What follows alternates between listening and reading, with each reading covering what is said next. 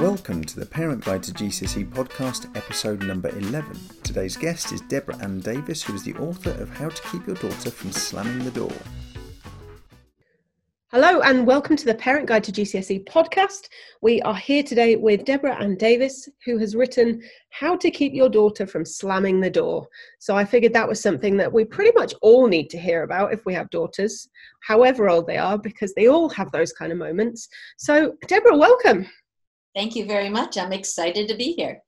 Well, we're excited to have you. I uh, was lucky enough to be sent a sort of pre launch copy of the book, which is due for release soon. And uh, don't worry, we will tell you when it's released because it's amazing.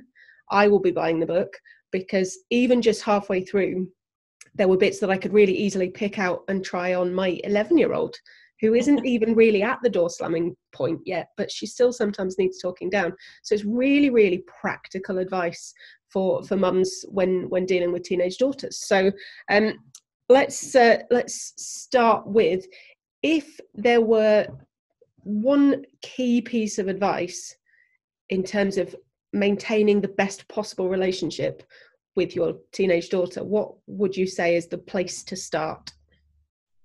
With yourself the thing is that um, kids react in two different ways. Either they're overt and loud and angry and crying and yelling and slamming, or they pull into themselves. When they pull into themselves, all you can do is guess. When they are broadcasting that they're having a problem, even though it feels personal, you have to be thankful that you are getting this red flag because nobody blows up unless they're at their wits' end and kids don't go up to you and say mom i'm at my wits end. You know so so first of all be glad about the display because it's let it's letting you know what's going on. But second of all you can't take it personally. When they're like three or four and you um, make them share a toy or it's time for bed and they get upset and they say i hate you you don't feel like they truly hate you because they're little and you know that's just an expression of their frustration. But when they get older, like 11, 12, 13, 14, 15, 30, when they get older and they say those kinds of things, then it feels hurtful. So that's why I say it has to start with you because you have to remember it's not personal. It is a cry for help when they say, I hate you, what it really means is help me. So if you can get your mind around that, you know, after you blow off a little steam, then you will be able to face them better. I was listening to somebody online who was talking about, well, basically you have to go brain dead. And your mind has to go, and then when your child is erupting around you, you're like, mm. and they say, you ruined my life. And you say, I know. You are, I'm the only one who doesn't get to do this. I know. You never care about me. I know. You know, you just have to do close it off in you inside of you. I used to think of it as in terms of centering myself and not letting her her energy come into my energy and which is great. But this whole concept of going brain dead, I like that. Like, yep, I get it. And then they will change tactics and and and the conversation will get diffused. So I think the biggest thing is for the parents to say to themselves, this is not a real sentiment. This is a representative sentiment and not take it personally. Now, of course, at the end of the day, when the dog's barking and someone's at the door and someone just knocked something off the counter and broke it, and your child is throwing a tantrum because they can't go to the school dance, then, you know, cut yourself some slack.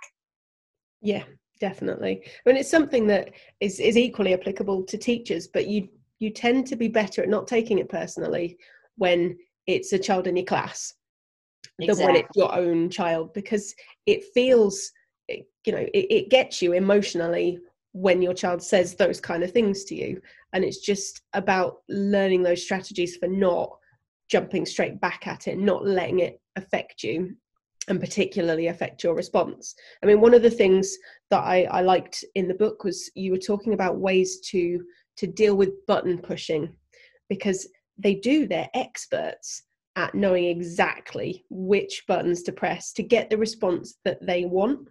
And, and you were talking about kind of strategies that parents could use. So, do you want to share with us some of your, your tips there? Well, the first thing is that um, the um, biggest buttons are the guilt buttons right when they they make you feel badly all right so first of all i'm going to tell you what i think about guilt. I think guilt is worthless. I think it is unnecessary and it should be kicked to the curb. And um, i have there are four steps for getting rid of your guilt. And this is really important for parents to do because you model your behavior and everything you do, your kids imitate. So if you learn to live your life guilt free, then your kids will learn to live their life guilt free. And if you are living your life guilt free, then they won't use the guilt buttons because they won't work. So uh, the first thing is, and the, there are four steps. The fourth one is the hardest. But the first thing is, if there's a situation that is making you feel guilty, um, you truly did something to somebody else then the first thing you have to do is stomp out the fires. You make sure there isn't anything going on that's going to make the situation worse. The second thing you do is you see if there's anything you can do to fix the situation or improve it. All right, so yes, we're mothers, we do that, we go back and fix things. The third thing you do is you go ask forgiveness from the injured party. Now, this is where it gets a little touchy because if they forgive you, fine, you're on to the fourth step. But if they don't forgive you, it's still fine because you have made sure the situation won't get worse. You have um, fixed everything that you could and you've apologized. There is nothing more you can do for that other person. So now it becomes their journey. It is now up to them to work through this and get to a place of peace in their heart. That's not about you anymore. So you have to let go of that. And that brings me to the fourth step, which is really the hardest one. You have to forgive yourself. And you may have to go back and revisit this thing several times before you can actually forgive yourself, but you have to forgive yourself. Now, say you um, made a mistake with your daughter, something like you thought she was doing something wrong and she wasn't, and it hurt her feelings. So the first thing you do is you make sure that that situation isn't getting any worse. Like you try to stop any rumors or whatever it is that is the repercussions from it. Then the second thing you do is see how you can fix things. And then you go ask her forgiveness. And if she's upset, she's going to say, No, you did this and you did that and you did that. But then you have to remember that you've you've made an error you've admitted it you've you've made sure it doesn't spread you've tried to fix it and you've apologized for it there literally is nothing else you can do for her mm-hmm. the rest of it is her journey so when she sees you learning to forgive yourself, it'll make it easier for her to practice forgiveness in her life. So then the last thing, with her little voice chirping in your ear about how you've hurt her, you have to forgive yourself. Because the bottom line is, if you could have done it better, you would have. Right? Yep. But, but you can't go back and make it do a do over so forgive yourself and make sure you don't make that mistake again. Indeed. I mean, at the moment, I know certainly a lot of the parents we speak to, and, and certainly for me as well, I'm getting a lot of mum guilt over the fact that I'm still trying to work from home. I have always worked from home, so that part of it's not tricky in the current situation. So we're recording this at the time of everybody's in lockdown because of coronavirus, and we're all kind of shutting our houses together and the kids are off school and I'm still trying to work from home, which means I can't give her the level of attention that she wants and needs. And I'm trying to balance the two. And I know a lot of parents are finding that really difficult because it's not physically possible to balance the two and to make everybody happy at once. and so that i think is a situation where it's exactly as you've said you've got to do what you can explain and, and apologize where required. And and then forgive yourself for not being able to be in two places at once because right. none of us can. And that's and I, I, know one of the biggest challenges at the moment that that mums are saying is uh, is causing them causing them grief. So uh, yeah it's uh, it's a challenging one at the moment because there isn't a right answer there isn't an easy fix to anything. We're just all doing the best we can which is what i keep telling and, people. And i believe conversation is the key. Conversation is the key. You know you need to talk to your daughters and, and, and you need to say to them i want to i wish so much that i could just stop my work and be with you and help you figure this out and be comfortable with this. But I need to do my work. So, how can we balance this so this will work for both of us? Um, I'm going to need these couple of hours to do this. Will you be okay? So, if she says, No, I need you, then say, Well, what if I move it back to these couple of hours? Will you be okay then? Well, no, I need you. So, which couple of hours would be best? See, first of all, I'm a proponent for not asking yes or no questions. So I would actually prefer that that be phrased as Would it be better if I take my couple of hours here before noon or afternoon? Let's try it with your choice and then we'll see how it works. And then we will modify it. And but that way they feel part of the process. And one of the things ha- that's been happening, I've been hearing from lots of moms, is that they didn't make a plan. They all of a sudden had the kids home and were you know neck high in trying to make decisions. But i think if people just back it off and say family meeting we need to make a plan. We need to plan the how you're going to school ourselves how we're going to fit in work how we're going to take care of the house and then they get to contribute and you'll have a better chance of it working can mm. I just add one more thing? Yeah. When I was a kid, they said it was seven days to make a habit. And then when I was a young adult, they said it's 21 days to make a habit. Neither of those are true. It takes however long to make that habit, that's how long it takes. It can take months to make a habit. So, what you need to do is say to the family, this will take a while to get used to. And we will make adjustments as we go along but I'm here for you.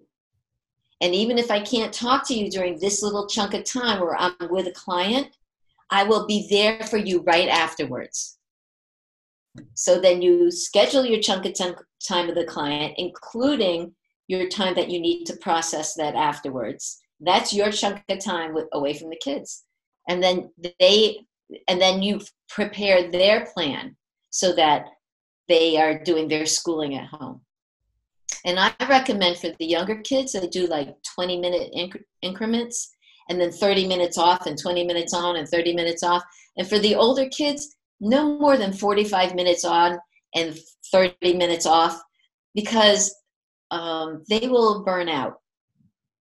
Absolutely, so. yeah. Yeah, definitely. I think that kind of brings us to the the joys of the the teenage brain and the fact that they are they're wired differently than we are because their brains are developing in a mm-hmm. different in a different way. Our brains as adults are for most of us fully developed and we're capable of making rational decisions. But with teenagers their brains develop at a different pace in different parts of their brain which then has a big impact on on their decisions and their emotions and stuff as well.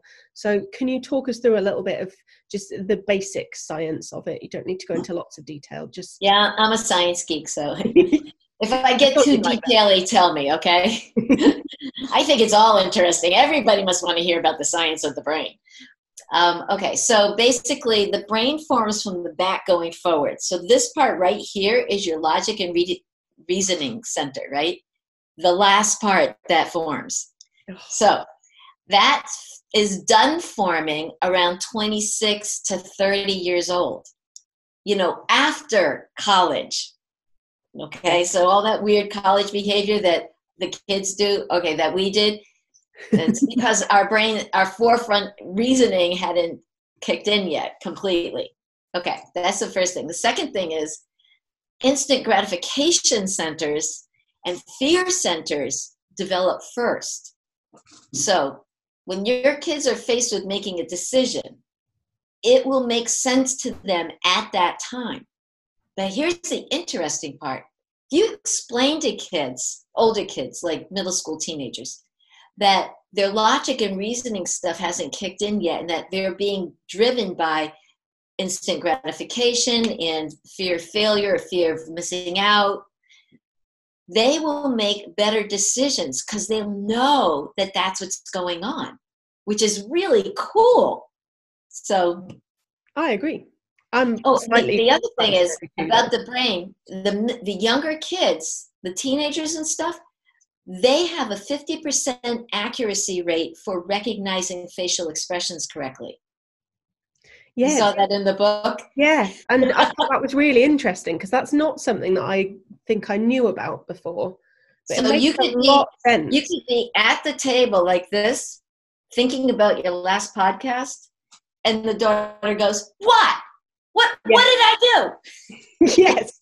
You're like, I don't know. I was just in my own little world somewhere. Yeah. Yes that so they they have a 50% chance of understanding the expression on your face which means a 50% chance of misinterpreting the expression on your face for something else which is why you get those weird responses. Yeah it, it really and why there's so much drama in school. Oh yes. You get a classroom of 20 bodies that are in puberty and they can't interpret the expressions and one person looks over their shoulder and everybody behind them thinks that that look was look directed at them and oh. everything spirals downhill after that. Oh you're taking me back to the classroom now. I'm having flashbacks it's getting traumatic. Um well yeah so with um with all of the uh you know with the kids at home and routines completely out of whack at the moment like there is nothing normal about the situation as it is unless you were already homeschooling your children. This is totally different like all is new. In terms of them uh, stretching the envelope and and with us it's been bedtime creep bedtime has been creeping later and later and later because we get but I just want to stay here with you for a bit longer. Oh, but can I read to you? Oh, but I just need a cuddle. And and so you as a mum get that oh i can't i can't say no to that mm-hmm. and then mm-hmm. bedtime's getting later and later and later and particularly i mean it doesn't work so much when you've got teenagers who are often awake later than you are but with our 11 year old normally we'd get a bit of grown up time after she'd gone to bed to just you know be be adults be you know mm-hmm. husband and wife and have a conversation about grown up things and we're not getting that because it's just it's getting to the point where by the time she's gone to bed we want to go to sleep too. So, tips on stopping that envelope stretching behavior would be very helpful. Okay, um, there's two topics there. One is about bedtime, and one is about envelope stretching. I would say that um, I have a friend whose niece wanted was eight is eight years old, and she wanted to know if everybody was going to die. So you have no idea and she can't tell you what your 11 year old how she's interpreting everything that's going on and she needs that cuddle time mm. so. She needs it before she goes and, and is by herself with her thoughts in her bed so i don't have an answer for that unless yeah. you start bedtime earlier yeah right okay so I right now they need that time. Plus, I think I mean I'm going to go on a tangent here. So bring me back to the other about envelope stretching. I think there's a an issue that all this melodramatic vocabulary that we're using because the media is using it lockdown why are our kids driving going crazy where most of them been sitting around playing on their electronics before school stopped anyway. Yeah. Right? So this whole business about lockdown means lack of freedom. Yeah, they and feel like that is the, the business about trying to break out of it. Um, this quarantine vocabulary and social distancing. When it's not social distancing distancing it's physical distancing. We're socially grouping not distancing. Yeah. So all these things about social distance is making them feel isolated and frightened. And you know i've if you go to my website and look at my blog um, titles, they don't say any of that stuff in them because I, I, mean I'm addressing things that people need right now, like how to talk to your kids, and but I don't put those words in it because it's it's like every time I open up my email is COVID this and COVID that, and you know, um, and I will also say another thing for kids, for the parents that they can do that. Don't have the news playing in the house 24 7 turn it off. They they walk by it and they will see two things. Anxious adults talking about this next problem and their parents leaning forward listening to it like it, they're worried. And that will be something that they'll walk away with in their own childlike way of i need to fix this. I need to protect myself my parents can't protect us. So those are some of the things that we can do. And and if you've got older kids have them stop discussing this stuff around the younger kids.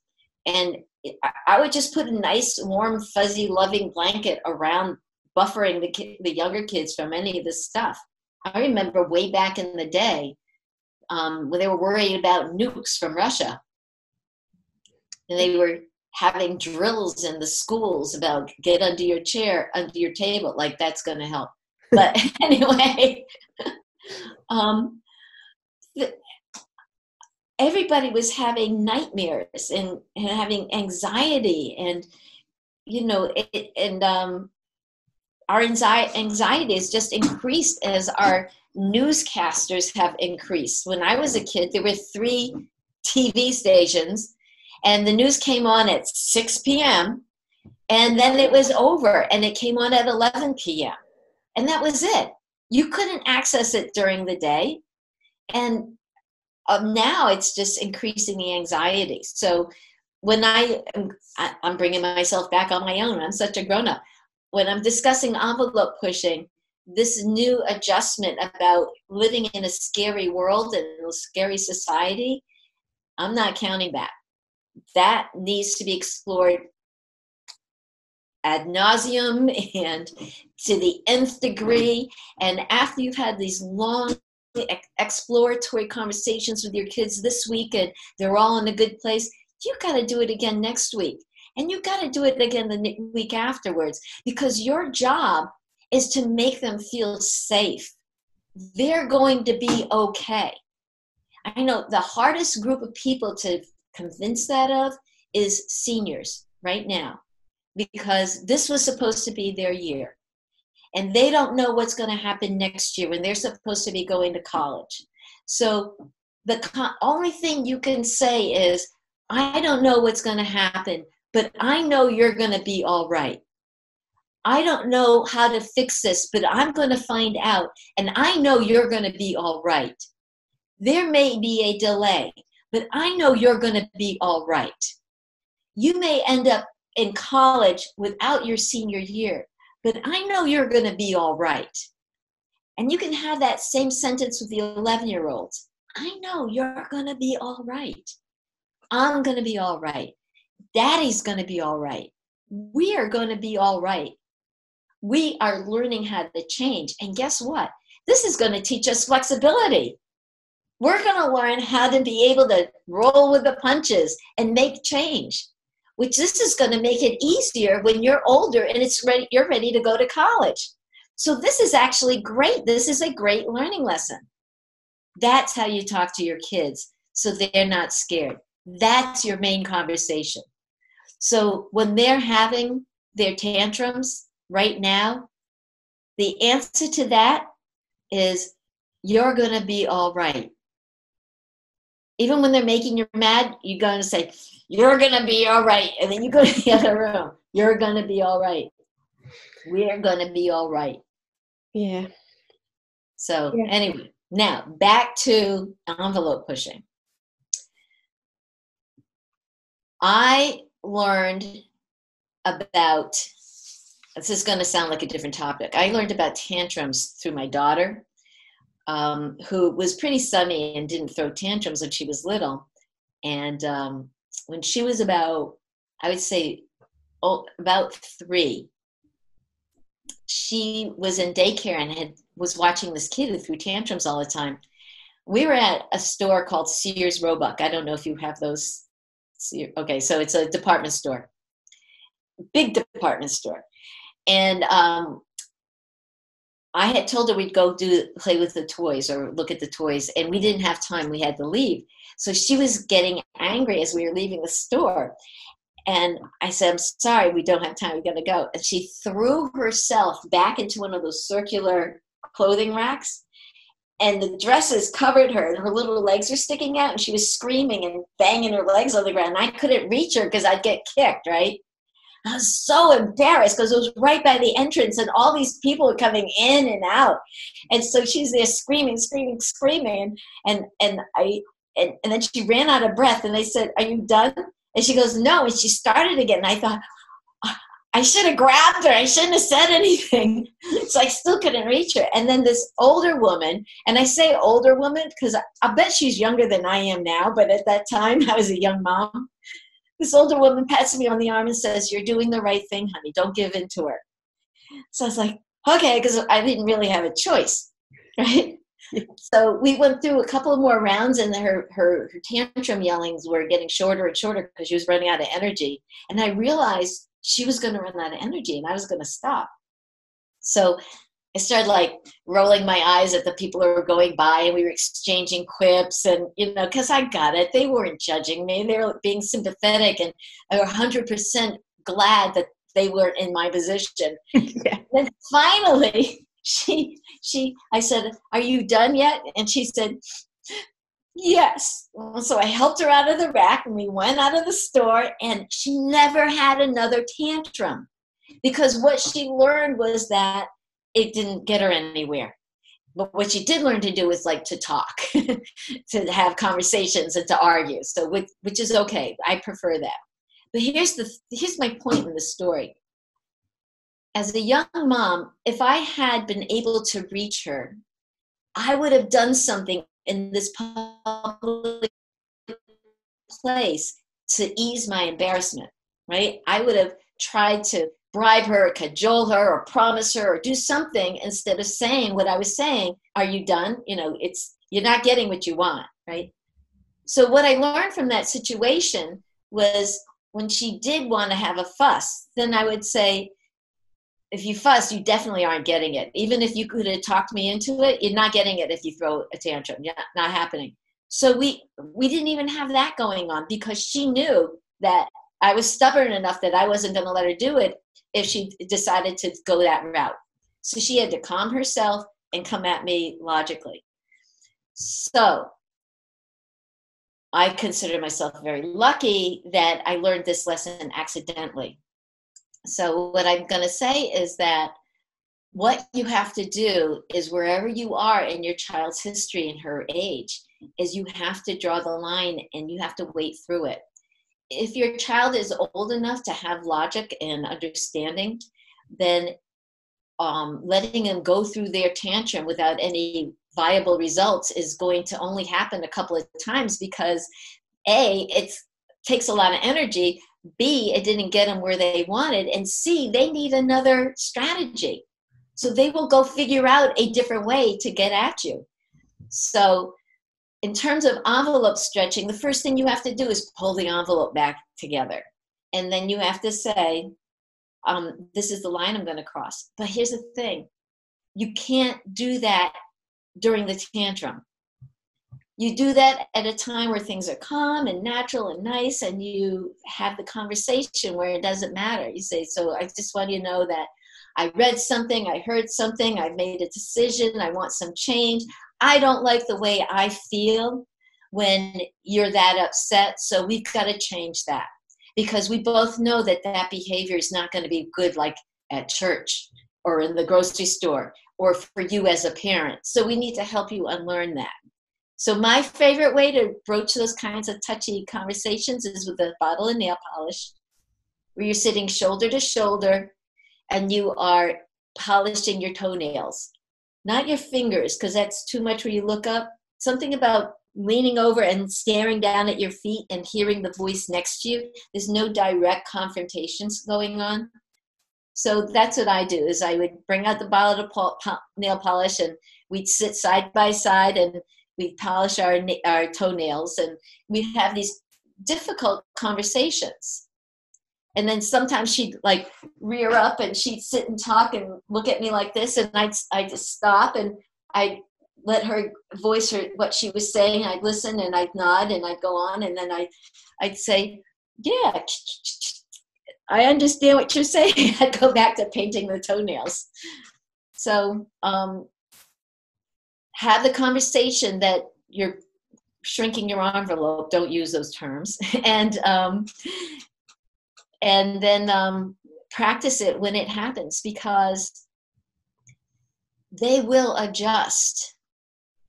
And if you switch in midstream in the middle of a, a tantrum, like if you say, I'm not going to stand here and and do this anymore and you walk away, they won't know what's going on. They will think that they have crossed some bridge that they have um, irreversibly damage the relationship. And all that will do is throw them into a fear cycle, which will escalate their tantrum. So, yeah. Yeah. And I think, I think the issue is then how to, how to pull it back, I suppose. So if it's it's having that initial conversation i guess if if you've you've built up this relationship where you perhaps allowed things to happen earlier on when they were younger and they have learned that if they do this they get this from you and if they then escalate it they get this from you because you you don't want to you know you you haven't had the perseverance you haven't been stubborn with them before. It's it's sitting down and having that conversation and explaining why i think. As you said it's it's taking it out of the situation and making sure that you're not reacting and and having that kind of separate thing and and talking through consequences as well so i know in the book you talked about uh, helping uh, negotiating consequences with them you know so if if this happens this is this is where we're drawing the line now um for example with bedtime this is this is our cut off point what should happen if you take it too far? What happens if you cross the line? What will the consequences? Here's the thing that yes, I, I approve of everything that you're saying, but I'm going to add this other part. Just remember, I'm the ranking adult in the room, and the decision is ultimately mine. So you're welcome to express your opinions, and I will consider them, but I will decide what's best for our family. So, and you you had um as well. There was a I'm trying to remember what the context was now. You'd written down what you had chosen that the punishment was going to be, that the consequence was going to be. That's okay. So this is this is for an infraction, right? Yeah. An infraction that has not happened before. So maybe you don't have something planned for it. So I say to her, I do not want to discipline you out of anger. What I'm going to do is we're going to step away and we'll come back and um, i will come back with what your consequences are going to be so you write it down on a card what it is that you're going to do and then you come back to her and you have a discussion what do you think your consequences should be and the reason why you do that is not to get ideas but to get an idea of how she perceives uh, the um, the the how bad of an infraction it is. Yeah. Like she may think that it's not that big a deal. And so if her consequences are light consequences, then what you need to be able to do is have the conversation with her that um, this is why this is a big deal. It, and I know you think that it's not a big deal, or I'm getting the that's not a good sentence. I know you think bad thing to say. My my mistake. Time out. it sounds like you think this is not as big a deal as I think it is as an adult. Now, you have to understand you've been on the planet 17 years, I've been on the planet bazillion years, and um, I see a bigger picture than you. So if you can trust me on this. I would let you know that there are bigger ramifications to what you're thinking than what's actually going on. So tell me your consequences, and then I will tell you what I have decided. Yeah. And then you look at the, you share the card with them so they don't think they, because if they come up with the same thing you came up with, you don't want them to think that they picked. Yeah. Yeah. And I liked that. I thought that was a, a good way of kind of dealing with the conversation afterwards because mm-hmm. too often we do rush into a, a, sudden consequence and and often that has a bigger impact on us than it does on them i know exactly. our, our, boys are now old enough to drive we obviously start a little bit later than than you guys with driving but when we've had to talk about whether they'd be banned from using the car. We're then back in the situation where we're having to drive them to and from everything and they can't help out with the chores when they're taking their sister off to gymnastics or whatever. And and that becomes a bigger issue. Like if we have to ever take away a phone for something then they're constantly bored and driving us crazy and driving each other crazy and and so taking that time out to say there's going to be a consequence. I can't decide what it is right now let's come back and have this conversation is is a really powerful thing i think Right. I can't decide what it's going to be right now because this is a new situation for our family. So I don't want to go into this rashly. So yeah, no, that's great. But I will say this about the the driving one. Um, they don't get to go driving. That's all it is. That doesn't mean that they they're excused from driving chores. They don't get to take the car someplace. Yeah. So that's part of it. Um, the other thing is uh, what was the other one um, driving in oh the phone oh mm. oh oh no the, about the driving you don't if they lose their per, um, privilege for driving because they did something like the horrible one about driving drunk or high then they don't get to take the car and so if they needed to go to practice then they need to figure out how to get themselves to practice and it's not with another teenage driver it's with their parents. So it's not your job. And if they're going to be on a sports team, then you can tell the coach up front, I just want you to know that my my child is driving and if they do anything in the car that's inappropriate, they'll lose that driving privilege and that means they won't be able to make it to practice. So I'm just letting you know up front that that's the rule in my house. And then that way the coach is going to be, don't you dare. Mm-hmm. Yeah. Right? Yeah but and- the other thing is the kids need to be able to say face in front of their friends. So in the book i give a couple of suggestions of things that they can say so that you know they don't have they can say no without looking like a you know a word we use here is goober so it's a good word. So they you know I, I, always go for humor you know if they they're serving beer someplace and um, you they know they're going to get in trouble for drinking or they just plain don't want to drink then i would i my line was to say i don't like the way beer tastes. Do you have anything flavored like hamburger? Right? Yeah. so it's a joke or you know i always told my daughter play the mom card. Mm. you know when because say my mother's going to meet me at the door with a breathalyzer. I'm not doing anything because i don't want to lose my driving privileges. Yeah.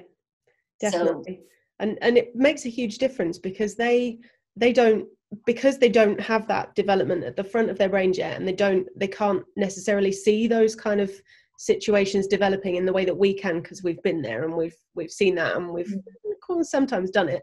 We um we know the kind of situations that might arise and if we can help prepare them by giving them those built-in excuses. And i love the the playing the mum card the no i can't because she'll know she will kill me. Um, mm-hmm. but having those built-in excuses makes it much easier when they to, to then pre-warn them about the situations they might end up in because you're you're helping them out with with understanding that that's something that might arise but also helping them to get out of it gracefully as as mm-hmm. you've said mm-hmm. in the book just having those those get out of jail free card kind of mm-hmm. things um, can make a really big difference and it's worth practicing with them yeah absolutely. And uh, and helping make sure that they don't end up in those awkward situations because we've all been there as as teenagers. You're in a situation where you just you're not comfortable and you don't quite know what to do about it. So one of the things that i'd seen recently on social media was somebody was saying that um, they have made absolutely certain that their child knows if they're ever in a situation where they would either have to get in a car and drive when they shouldn't be driving or if the person that's driving them shouldn't be driving or anything along those lines. I don't care if it's two in the morning and you're an hour away you phone me i will come and pick you up with absolutely no judgment. Mm-hmm. you will be safe. That yes. is that. And having that conversation in advance so that they know and drilling that into them so they never put themselves in that situation because they're thinking i can't ring mum. If i ring her and i wake her up she'll mm-hmm. ground me for life. They, they forget we're up anyway. Well, yeah, exactly. mum always used to, I'd come in at two o'clock having been out clubbing at sort of 18, and mum would always be at the top of the stairs going, Did you have a nice time? in a really sleepy face. And, and I always thought, Yes, so I'm sorry I woke you up. No, she definitely was, was not. not asleep. Yep. Totally get it as a parent now. Mm-hmm. but yeah, it's um it's something that is worth kind of planning for and, and thinking about. I mean, not that they're going out at the moment to have these issues, but um, that doesn't mean there aren't still situations that they couldn't. But kind of they are going to have some issues. You know, mm-hmm. there's a huge majority of kids whose friends are going to say to them, not a huge majority, there's a huge number of kids whose friends are going to say to them, just sneak out. You haven't been sick. I haven't been sick. Come on, well, let's go out. And, and, you know, I mean, so yes, it's going to happen now. So, um, the other thing is when we get back to life the way we know it, I would, I'd like to put a little plug in here for saying, I don't approve of parties once they get to middle school age, middle school to high school, no parties. And I know that's extremely unpopular, but the bottom line is that they're going to be in a place where people are drinking, where people are getting high, and where people are hooking up. And in the book, I say the conversation you're going to have with your kid going off to the party is enjoy yourself at the party, but don't drink, even though everybody else will be drinking, and don't get high, even though everybody else will be getting high, and don't hook up with that high inebriated boy that you have a crush on, right? So instead, have a good conversation with him about learning about each other, your likes and your dislikes while he's drunk and high. So there is no win win in that situation. You have a whole bunch of preformed brains who are into instant gratification and risk behavior and don't make logical decisions who are under the influence and worried about looking cool all gathered in one place. And when does that sound like a good idea? Um, never. Now we used to do family parties which when i was a kid um, the first time my dad suggested it, I was like, "Oh, that's so lame." But we were everybody was um, snowbound. I can't remember exactly how it happened, but what it st- what started was I was invited to go to somebody's house for a party. It was like a daytime thing, whatever.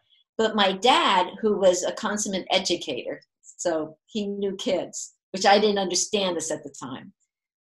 Um, he didn't want me over there. He wanted everybody where he could keep an eye on them. So he said, just invite them all over here. We're going to build a campfire and um, cook hot dogs. And it, it had just snowed.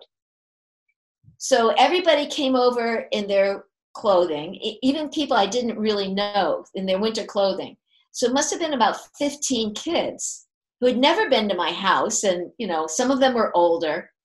And he led this hike to this place in the back of the woods where there was a little stream and there was a pond that had been, it was a beaver pond. I'm getting into my science stuff. So beavers dam things up and that creates ponds. And this was frozen over. So he took us out onto the ice and built a campfire on the ice. The heat rises, so it made a little puddle underneath, but it didn't sink in, and we cooked hot dogs out there. And I instantly became the most popular girl in school because my dad. Yeah. So if you're gonna they're going to be gatherings of kids. Have it at your house. Don't have it someplace else. I, my daughter went was um, there was supposed to be a birthday party for my daughter's basketball team, and the mother was a teacher. So I'm thinking, you know, good chaperoning and and um, she my daughter actually couldn't go because we had a different obligation. But what happened was all the team showed up and the mother served the parents served alcohol.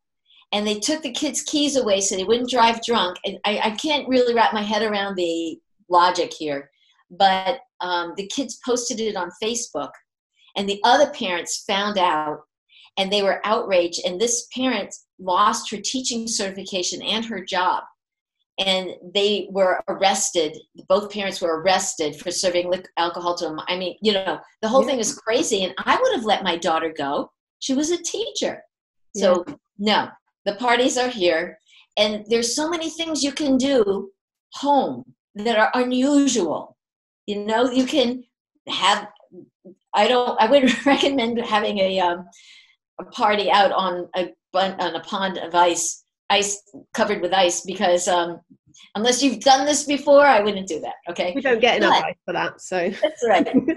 but what you can do is um, um, spray paint your yard like a checkerboard mm. and have the people be the playing pieces right i mean or you could do create a Chutes and ladder thing in your yard with your lawnmower yeah. You know, I mean, there's so many things you can do that are odd. You can do a, a, a weenie roast on your on your um, in your yard with a campfire and invite people over. I mean, those things will bring people together. They will make your kids really cool, and your parents stay separate from them. But there's, you know, there's no alcohol or getting high because they know you're going to come over at any moment. So they just go have fun. You yeah. know, so um, there are ways to deal with it is what i'm saying. Yeah. Um, right. So we're kind of we're about to run out of time uh, but before i wow, forget, that went fast. It did didn't it? Um, before i forget uh, deborah is offering a free ebook to um, to all of you lovely listeners called how to get your happy on. So i will pop a link in the show notes for you to be able to get your your free copy. And then as soon as how to keep your daughter from slamming the door is available we'll make sure we let you know about that as well. I can highly recommend it. If you have a daughter even if she's not a teenager yet there is plenty in there that is really really really really useful. So a quick question. Have you found any of these strategies helpful with your boys? Not tried yet. They're because they're my stepsons they're actually with their mum at the moment. So uh, i've not had a chance but I will. There are definitely things that I could use with them. They're pretty universal stuff. Yeah. So. Yeah, definitely. So, um, yes, even if it's not a daughter that's slamming the door, it's uh, it's worth a read. So we will keep you posted with that. But thank you so so much for your time today, You're and uh, it has been an absolute me. pleasure. Same here. Thank you very much for being up with us. If you'd like to know more about how you can support your child through their GCSEs, then head over to parentguide to GCSE.com. See you next time.